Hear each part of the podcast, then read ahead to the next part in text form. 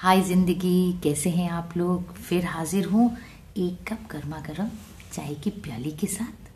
बस कल ही मैंने ये कुछ लाइनें पढ़ी और सुना भी। और इतना अच्छा लगा। हो सकता है आप लोगों ने सुना होगा, पर मैं अपने शब्दों में बयान करना चाहती हूँ। जिसने भी लिखा है, बहुत खूब लिखा है। मेरा मैार नहीं मिलता।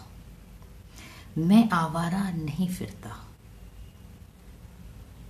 मुझे सोच के खोना, मैं दोबारा नहीं मिलता।